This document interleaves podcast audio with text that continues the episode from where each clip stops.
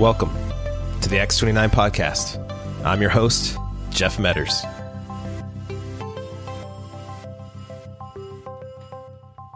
America's capital, Washington, D.C., is perched on the forward edge of national and global events. The seat of the United States federal government is a place of both high ideals and intense conflict, civic pride and partisan politics. But as believers in the Lord Jesus, we can all agree that Washington, D.C. needs gospel proclaiming churches. This is why Bill Riedel joins me on the podcast today to discuss his 10 years of church planting in Washington, D.C. Bill and his family live right on Capitol Hill, and Bill is the founding and lead pastor of Redemption Hill Church. I, I love that name. Bill served in ministry since 1998 and currently serves as Acts 29's D.C. area director and on the North Atlantic leadership team. Well, brother, tell us a little bit about your background and, and how you became a Christian.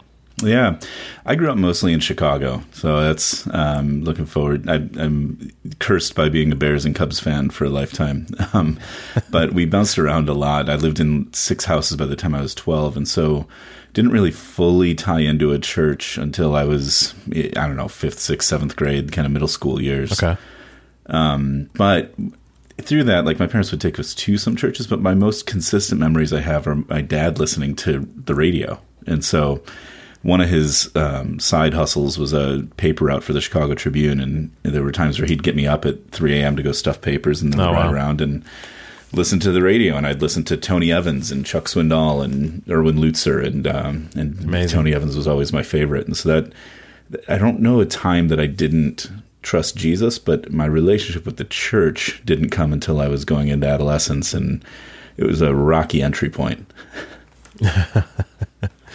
well, here you are from that rocky entry point right. to pastoring there in DC and Redemption Hill. This is a great name. Capitol Hill, Redemption Hill is just amazing. It's like you y'all did that on purpose or, right. or something. and Calvary Hill, it's like all these things come together. I, I, love the name. I think it's so pointed in so many different ways. Uh, so congrats on 10 years yeah, uh, of the church. That is no, that is no small thing. Um, so I would, I think we would all love to hear why you decided to plant a church in DC and how did Redemption Hill get get going, get established? Yeah, that's a great question. It, we we kind of backed into it, to be honest. Um, I didn't have some grand vision or strategy. It wasn't years of preparation for DC. Um, I served a church part time all the way through undergrad and seminary at Trinity, and then served a church. I took up my first full time calling was in Indianapolis, where I lived for about four and a half years um, and saw some great things happen there. But it, we experienced some pretty severe culture shock moving just a few hours away yeah. from the Chicago area to Indianapolis, and it was hard for me to put my finger on why that was until you got to 2008, and suddenly the reason for God came out, and people started to hear about Tim, this guy Tim Keller, and he talked about global cities. Yeah. And it helped Alyssa and I almost to feel a permission of oh, the things that we miss and that we're longing for, and that are, these are good desires, and it actually makes sense. And when I looked at my own wiring and gift mix and talked to some other mentors in my life, it just seemed like like that was some of the restlessness we were feeling. So we headed back to Chicago in 2010, the beginning of 2010, and started looking at where we would. It felt like God was calling us to a particular kind of context and to do a particular kind of ministry. And then it was just a matter of time to realize, like, oh, if this is going to happen, we probably need to start this thing. Mm. And so we started looking at different places and who draws what demographics and the gaps in who the American church is reaching. And um, but ultimately, what it comes came down to for me is um, we were committed. I remain this, committed to this that um, that I don't think there's a New Testament precedent for self-appointed eldership. And I think too often in church planting, that's effectively what happens. Is a guy moves to a place and puts his flag up and says, "I am a pastor." Right. And we were committed for our own story and journey to have a local church in a place that would call us and send us. And so the reality is that we were we were try, making phone calls and doing research and trying to make contacts. I, I honestly kind of figured it'd be Chicago because that's where I grew up and we were living there at the time. Okay. But it happened in D.C. and I called a church called Cornerstone in Annandale, just about 20 minutes west of us.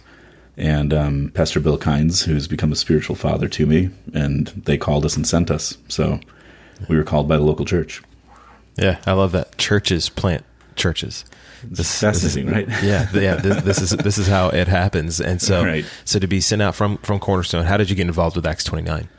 Yeah, so that was eleven years ago now because it was twenty ten. Um, that I was assessed out in Seattle, which is probably its own story for um, another podcast. um, but um, but the bottom line for me was that Acts 29 always felt like home. It um, it was I resonated with a lot of what I was seeing in the network with guys that I met in the network. Um, especially at the time, it felt like there were really there weren't a lot of there wasn't a lot of good church planting activity that was effective in global cities, and because it's hard, it's hard work, and um, the level of nuance and care that it takes the to make sure that that the witness of the gospel is beautiful and true and engaged yeah. in the particular nuances of a place um, it gets intensified in, in major cities. And so at the time, I didn't see a lot of groups that were doing the kind of work that Acts 29 was and saying, okay, we're, we're going to have robust theological commitments that we're going to be unapologetic about. And also, that's going to, but that's going to drive us into actual, I feel like it's buzzwords now, but into missional engagement, into actually caring about how that intersects and interacts with the place that we're in um, to effectively reach lost people through church planting. And so that was the that was the the heartbeat and the vision that drew us to Acts 29, and we've been a part of it since before Redemption Hill counted its birth. Mm. Yeah, I, I, think you're you're right on the pulse of I think what makes Acts 29 um, really so appealing and I, I, think such a great network to be a part of. These commitments yeah. we have and these strong desires to be out in the culture, and so I'm, I'm, grateful for our network and how we continue to serve and how you serve out there in North Atlantic and in DC, and. Yeah. And so maybe you could help listeners. You know, I think everybody in the United States, at least, and maybe people, our listeners abroad as as well, that they have different ideas and visions of kind of what DC is like. and so let's start with the first question. What do you love about Washington, DC? T- tell us about DC and what's challenging about living there. Yeah. Um, yeah, I feel like so. Here's an actual little historical, maybe interesting point. Maybe it won't be, but um, I, I, appreciate that you keep calling it DC because nobody who lives here calls it Washington, mm. um, except for people that live out in the suburbs. And here, Washington is actually kind of a pejorative to mean the seat of government. And you'll hear it around the so you'll hear it in the media when people are upset about about what's happening in government and the, this is all in Washington and all the people in Washington. Oh, yeah, residents yeah. here call it the district or DC, um, and and there's there's a pretty st- stark divide there. Um, and I think that's probably one of the things that. Um, that people have a misimpression of is like, yeah, the government is here, and yeah, it's kind of a company town. Like everybody, there's it's in the air we breathe, and politics are in the air we breathe. But it's a metro area of over six million people, so there's a little more happening here than just right, the government. Right. And most of the people that most of what people are mad about are the people that they've sent to us, and so we're like, you can have them back. Um, um, but I've we do we love this place. I mean we we live in the neighborhood that we planted the church. We've lived here the entire time. Our kids have been in neighborhood schools, and and um, and so they've really grown up here. Um, I love the this place has um, an energy and a pulse and a heartbeat that we've come to really love, and and a, it's really a unique place. Um, and um, and I think some of that is that it's people here. I really feel like in when you read um, in Acts when Paul gets to Athens in Acts 17. I, I really feel like in our nation and our culture in the in the states, DC is our Athens. New York is kind of our Rome, mm. and of um, but DC is is a place where ideology is exchanged in the marketplace, and that's what I love. Is there's a level of thoughtfulness and curiosity and nuance, and like most of my neighbors, I'm I meet a lot of people that I'm the only pastor they've ever met in their lives. Wow. But there's it's not hostility. There's curiosity. I'm like tell me what, talk about that. What does that mean? And it leads to conversations. Where we're able to dig into really deep things really quickly with people. And um, and so i love a lot of that. I love that my kids are getting to grow up here. So yeah. yeah this is this is home and we love it. It is crazy challenging for ministry though. Yeah. Um, everybody likes to talk about how transient their place is we see. I mean, early on, we had years that we saw as much as fifty percent turnover Wow. annually, and I think a good year for us is is closer to thirty. Um, so we have about a third of our church every year that we know we're going to say goodbye to, and um, and that's part of being on Capitol Hill. And there are certainly more long. There's longer term, more rooted residents of DC for sure, but the transience is a reality, and so.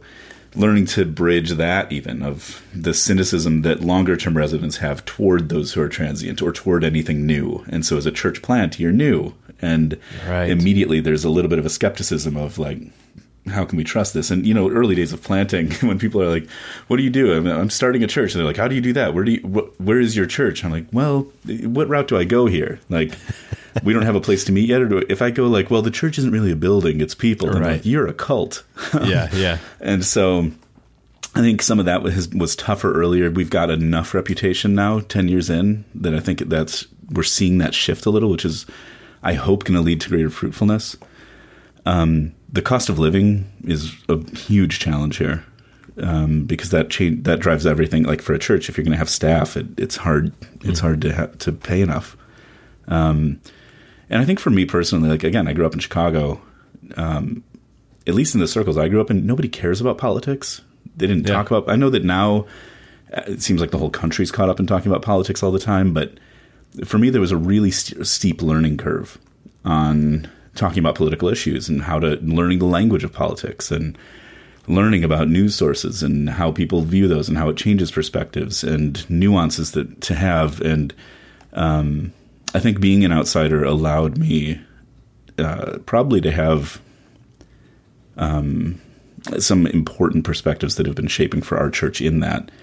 But it, it, it was really hard work early on. Yeah, yeah, I could imagine. And so I, I wonder, you know, if you could tell us how the political scene has really affected and impacted some of the, the ways you guys have done gospel ministry there in DC and in Redemption Hill. It has to be considered, and um, I think that, I mean, I think I, I think some of what the last five years have exposed, um, some of what the 2016 election exposed, and that we've just seen continue to be peeled back, is that I think that there were a lot of churches that had a measure of political diversity in ideology within them, but that they got there by never talking about issues that were politicized. And that got exposed because then people didn't have the tools to be able to talk through things when it got hot.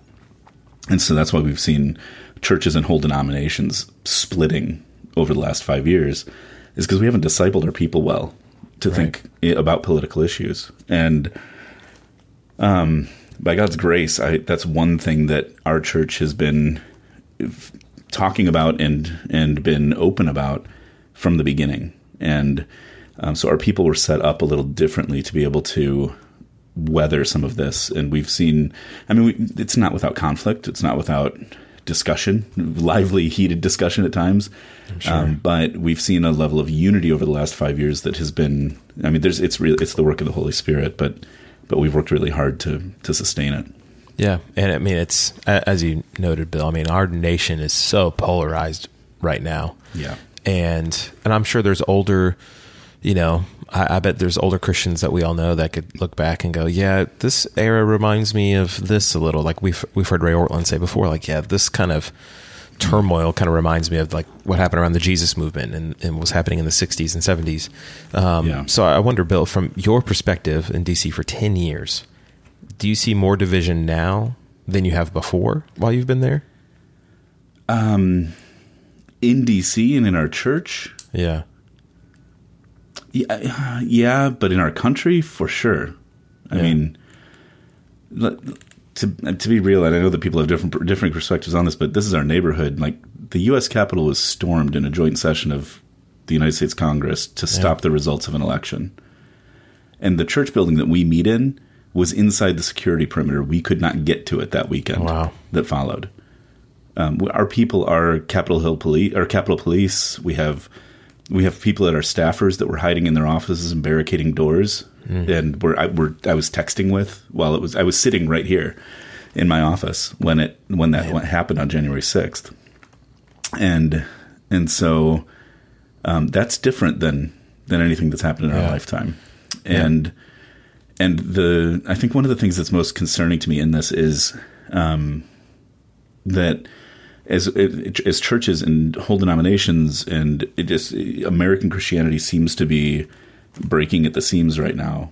Um, there's some things that we can look at, and as a pastor, I'm like, well, there's some of this that needs to happen, and it's probably healthy, and that we're rooting out deep issues of idolatry, and so thank God for that.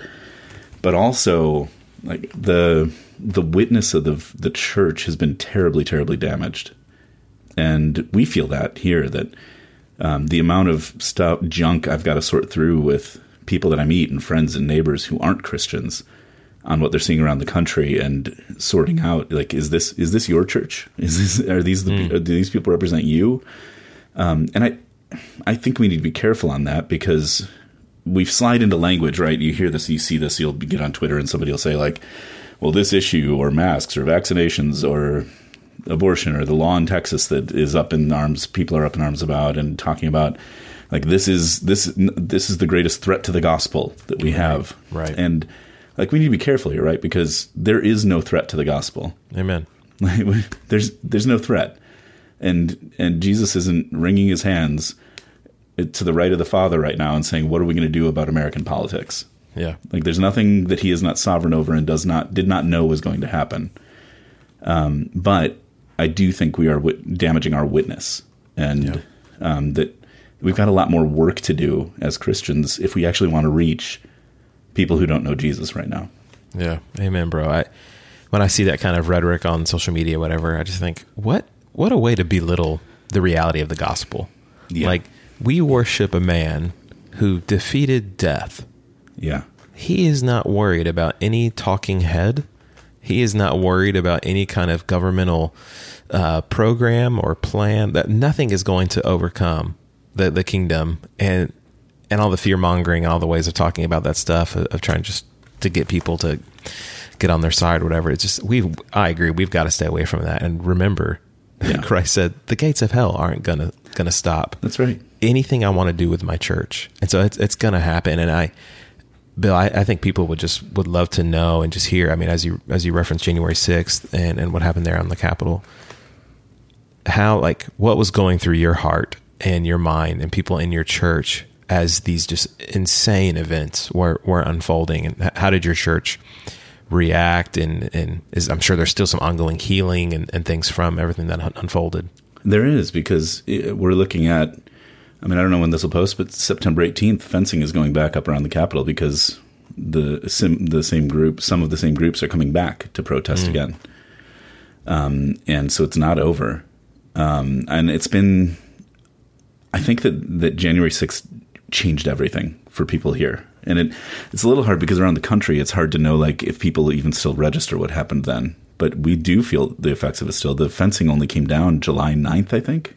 Um, mm and um, and that might sound weird because people just outside of DC probably just think of the Capitol as an iconic government building, but but for us, these are sidewalks that we walk down, yeah. commuting back and forth into the city every day, and that we have picnics on the Capitol lawn. Like this is our home. But I think even more than that, um, our church is incredibly diverse politically, and again, something we've worked to foster and facilitate. And so it's been I think it, it's something like January 6th has been fascinating to watch because everybody was affected and it brought a reality home for, for everybody across the, the spectrum politically. Um, but also a lot, most of the people in our church are very ideologically driven. And so where it's not as, it's not pop level, you know, pick your, your least favorite news source kind of politics. Right. It's people who are, ideological conservatives, ideological progressives who are working hard as Christians to see how the gospel applies into the things that they're most passionate about. Um, but I, I, think seeing, I mean, we can't ignore the fact that there were people holding Jesus banners, and that's in the images yeah. that came out. That that's reality, and um, we can't ignore the fact that that Christian nationalism is a threat to our witness, and yeah. that we can yell about all kinds of things, but that that has come up from within the church, and so that's something that's got to be rooted out. And, um, but I think our there's people our people. I think there's a level of concern and fear looking ahead that stuff like this is going to happen again. Um, and and just you know wondering like what it, are we going to be able to get past the level of divisiveness that's turned into violent action Right. that we have right now. Yeah, so but, I mean, I wonder in these politically turbulent times of just the last, you know, five years, Yeah. especially more, more recent. What what's your approach to preaching um, and maybe discipling in those turbulent times? Do you steer clear of controversial topics in the pulpit? Do you address them head on? Uh, Is there a separate plan? We're gonna do a seminar, a course. We'll do a, class, a luncheon, or what, whatever. What, what is Yeah. your approach to, the, to these things?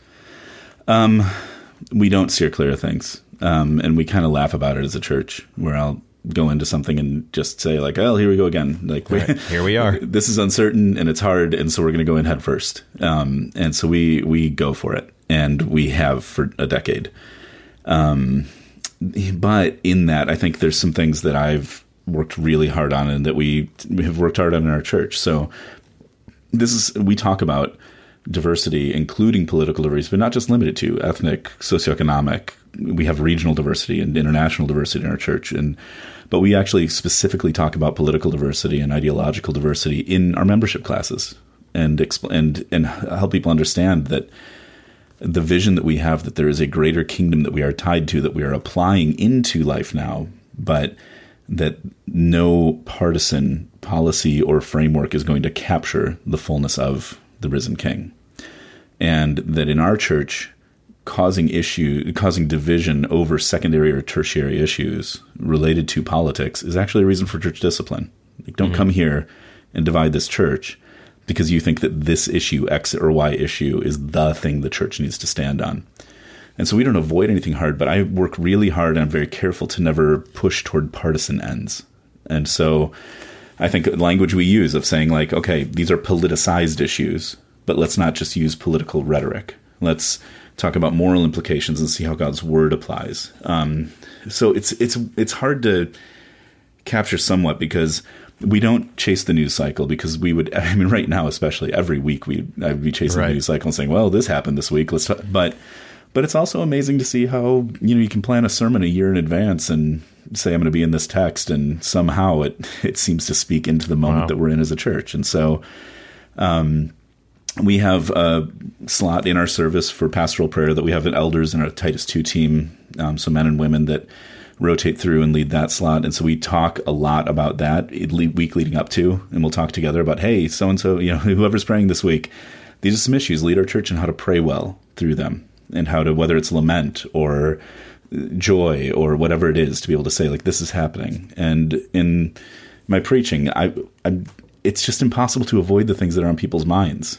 And mm. so I'm not going to chase it, but I'm not going to avoid it. But I also want to be careful in that. I mean, some principles that have guided us, like we don't want ever want anyone leaving anything connected to our church and feeling justified by their political stands. And I think that's a danger that happens too often in churches. Like, okay, Yeah. if I lined up correctly politically, then I'm good. No, no, no, no. We we're justified by grace alone through faith alone in Christ alone. so right. let's let's maintain that. And I think understand too that um, James Davison Hunter, who's a sociologist at UVA, um, said that politics is always a crude simplification of public life, and the common good is always more than its political expression. And so, embracing the fact that as a pastor, your role has to be political. It is inherently political because we are preaching the kingship of Jesus. Yeah. But we have to be careful about which kingdom we're proclaiming most loudly and most consistently.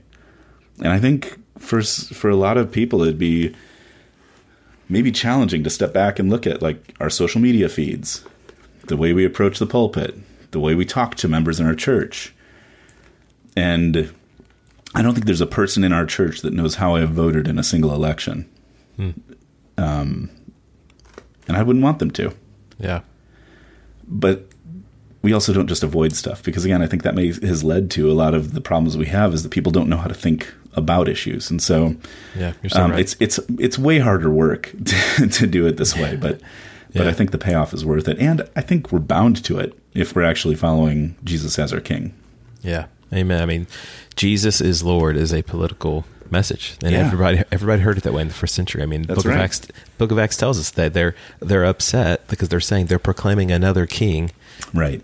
uh, Jesus Christ, as Lord. And it's what Pilate put on the cross over his head is this That's the right. king of the Jews because he didn't know what to make of him. Yeah. And um yeah.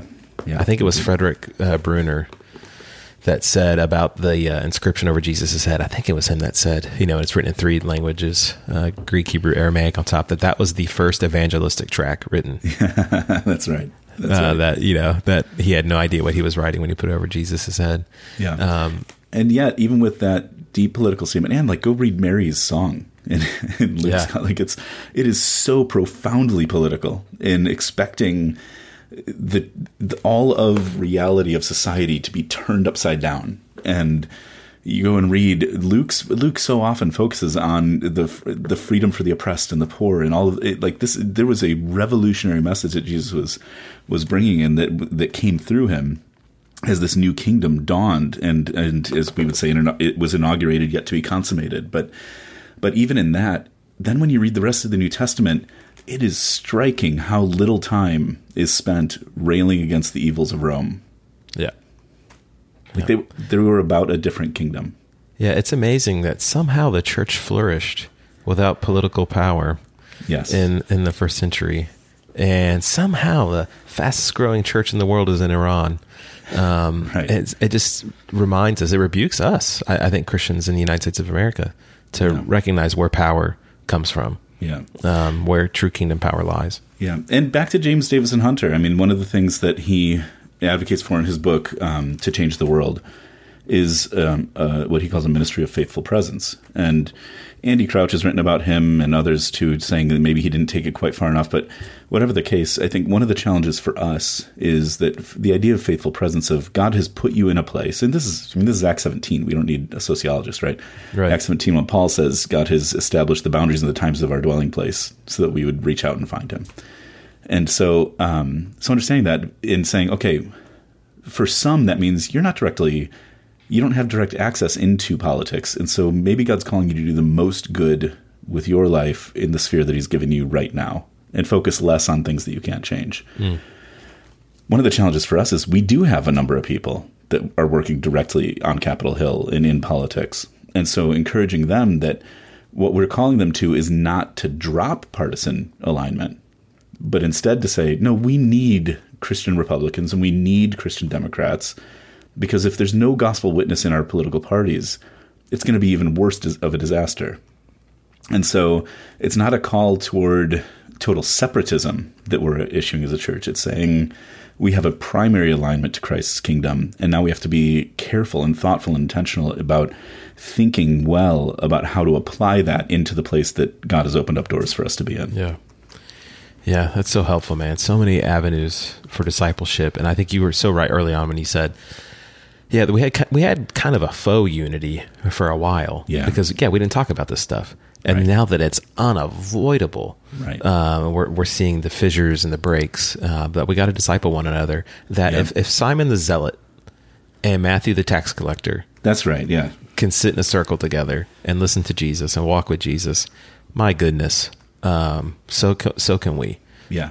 And We talk. I, we talk about those two all the time as a church, Yeah. and in that call of saying, and there's no way that Jesus wasn't intentional in putting those two guys on his team. Yeah. like he was. He was doing exactly the same thing, and and we we challenge our church to that. And even over even recently, over the past several months, we've had some who have come to me and and some who have left our church saying that they've gotten it past this last election and they're just too troubled by what they're seeing and don't don't feel like they can sing and worship with people who voted a certain way. And and there I as a pastor I can't help but challenge a little bit and say you are going to be singing with these people for the rest of eternity. That's right. and so if your issue if that's your issue then the issue might not the issue might be in your own heart on this. And and if that's not if you're not looking for a church that's going to be able to break down dividing walls like that and see unity that comes in Christ across them then we probably aren't the church for you hmm. Yeah. Amen. I, I don't know who tweeted it first. You see so many people have tweeted it. It's like, you know, a lot of people are leaving their church over politics, but how many people are leaving their politics because of their church? Right. You know, like man, we, we need to flip these things around. Yeah. And I, and I know, like in Acts twenty nine, our heart is to continue to show people to walk with Christ, how to how to live as disciples of the Lord Jesus, and where, wherever we find ourselves, um, whether it's here in the United States or whether it's in Spain or in Brazil, that we're all living as disciples of the Lord Jesus wherever He's put us. And so, so Bill, I wonder, as a pastor and as a disciple of Christ, how has being a part of Acts twenty nine encouraged you as a pastor and, and supported your church? Oh, it's been huge. Um, I think um, the friendship we've had along the way, like the the the people that we've had around us in Acts twenty nine, have kept us going in some of the darkest valleys we've had. I think whether that's guys who are, I mean, like real practical, talking to guys who are a little farther ahead and have helped me out and mentored me, whether it's um, friends just in the area who know what we've walked through and have walked through some really hard stuff for us, um, and so there's, I mean, there's a brotherhood in Acts 29 that that I think is very real. And when we when we moved to DC, there were zero Acts 29 churches in the DC metro area, and now there's something like 15, 16 churches in the Oh, area. wow, amazing! And so we've seen incredible growth that way, and we've been and we've been able to see there's there's really a closeness. The guys know each other, and we're around each other, and and it's been it's been beautiful. And I know there's several guys in the area that have walked through some really painful things, as most church planters do, and probably wouldn't be standing if it wasn't for the support they've gotten from Yeah. the guys around them. Um, but I think, I mean, that's on a personal level. Um, and I mean, we just had our 10th anniversary, and like we had Ray Ortlund come in as who's Yeah. been a, is the TGC article says right, a spiritual father to a generation of church yeah, planters. absolutely. Um, but having a guy like him come in and be a part of it, and our sending pastor Bill Kynes, it's been it's been huge. Um, but also in church planting. I mean, this is what we're about, and this is one of the things I hope twenty nine never loses those that distinctive. Like we're this is supposed to be what we're about is churches planting churches. That is we are a, we're a single issue network. Let's do that work and for us, that's that's meant that we've been involved in church planting partnerships locally and been a part of trying to help and coach and resource some of the guys locally um, in DC area. We've been really involved in church planting in Belfast, and in we planted a church in Mexico City, and we're working in New York and in Havana, all global cities. And so I know that there's there's lots of good areas that also need work, but that's been the the path and the the focus that we've had. Um, and so it's been, I mean, all of that is because our doors that have opened because of our involvement with Acts 29. Yeah. I love it, man. So much, so much encouraging, so much encouraging stuff happening in Acts 29 Yeah. um, and in our churches all, all around the world. And so I just love to ask you, Bill, so people can pray. And um, what are some things that you hope you see the Lord do in and around DC in, in, the coming years? Yeah, that's a good question. I, um, I think there's two things that immediately come to mind for me. The first one is I want to see a lot of the church plants that have started in the last 10 years become established and sustainable. And um, I think that that's a challenge, right? That we've had in Acts 29 is we've, we, we're good at starting things up, but can we keep it going and can we get things more established so that these churches are um, like not.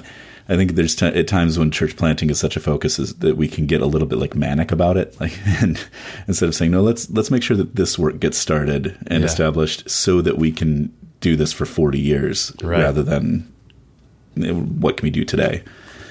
Um, and I think the other thing is, and I think in in Acts 29 in general, my hope is, um, I want to see us sharpen our missional edge and posture again. I and some of the things I talked about that drew me to Acts 29. Like Yeah. how to be able to reach people who are far from Jesus and far from Christian subculture. And I think sometimes the the the danger in our churches, in our in any group of people, so including our network, is that is that we will turn inward on on what we think we need or on care and on all kinds of things that aren't unimportant things but non-essentials that are that we can lose that mission and and so I would love to see us just sharpen that edge and be able to see and start reaping a harvest. I, I mean, basically, I'm saying I want to see revival openly. Let's let's go for it. Let's pray for it. Yeah. So, brothers and sisters, let's pray for revival. Let's get after it. May the Lord rend the heavens Amen. in our communities and, and see churches planted and baptismal water splashed all over the place. That's right. That's that's what we're hoping for. I hope all of our churches' carpets are permanently stained and soggy just from all, all the baptism water splashing out. Yeah. All right, Bill. Well, we end every episode of the X Twenty podcast with these three questions, and so I'm going to rapid fire them them to you here. Question one: A Yeah. great book you've read recently that you'd want to recommend? Um, Harold Senkbeil, The Care of Souls. Yeah, I haven't read it yet. It's on my list of things to read, but everyone says it's incredible. It has been so refreshing. Um, just as a simple reminder of what pastoral ministry really is and what it isn't, and uh, push to get back to the simplicity of the word and sacrament. Mm, yeah, that'd be a good one. Okay, Care of Souls. Second one. What's your go-to order in a coffee shop? I'm sure Uh, there's a lots of four-shot- options. Yeah, a four shot cappuccino. Um, so essentially, it's an espresso macchiato, but doubled because I am not a small guy, and me holding an espresso macchiato in my hand looks ridiculous. It looks like probably most holding a thimble, like Yeah. a, a thimble of coffee. right. Four shots, man. Did you say you said four shots? That Yeah, that's usually how I start. Sometimes I'll have a warm up espresso doble just to while they're making it. oh, mama. Okay, that's a lot. That's a lot of caffeine, man. I got a lot Oh, of cells. Okay, last question. What's your favorite verse in the Bible and, and why? Gosh, I don't know how you expect me to narrow this down and pick one. I know it's tough. There's 66 books. I think the most recent counted recently, it's like 31,000 verses or something like that. All right, so our 10th anniversary weekend, I got to spend dinner time sitting between Bill Kynes, our sending pastor, and Ray Ortlund, listening to them talk. And the two of them settled in on a verse that hearing these guys who are either retired from weekly pastoral ministry or Bill is retiring in May, nearing the end of their public ministry, but just transitioning into new things. And they, I, I've been stuck on it over the last few weeks. It's Hebrews 2 1. Therefore, we must pay much closer attention to what we have heard, lest we drift away from it. Mm. And so that's what I've been stuck on lately. Yeah. Is that that was Bill's prayer for finishing his pastoral ministry faithfully. And I was blown away listening to these two giants of the faith, guys who I esteem and respect so much, and both of them captured by this hope that they would cling to the gospel lest they drift away from it. That's a great word. It's a great word for all of us, whether we're serving as the lead pastor or founding pastor or the planting pastor or the missions pastor or a hospitality coordinator or a, a deacon or a small group leader, that we would pay attention uh, to the, to what we've heard, what we've seen, and what we know about the triune God, and we stay committed, stay committed to Him and to one another. That's a good word, Bill. And in a time when there are reasonable there, there's there there are reasonable reasons for people to deconstruct their faith because of what they're seeing happen around them. To be reminded that all of the nonsense that we see in today's discussion about in Christians and politics and what's happening in these spheres that seem so consuming and so threatening, to say, hold on, let's get back to who Jesus is. Pay Yeah. much more careful attention to what we have heard, lest we drift away from it. Yes. Amen. Well, Bill, thanks for coming on the podcast, brother. Yeah, thank you, Jeff. It's been great. Listeners, thank you for checking out the X1 podcast again this week. I hope you've already subscribed. If not, you can do that there in your podcast app, wherever you listen, whether it's Apple Podcasts or Spotify or Overcast, wherever you are. Thank you for subscribing. We'd love for you to leave a review. And as always, brothers and sisters, let's keep planting churches into the ends of the earth.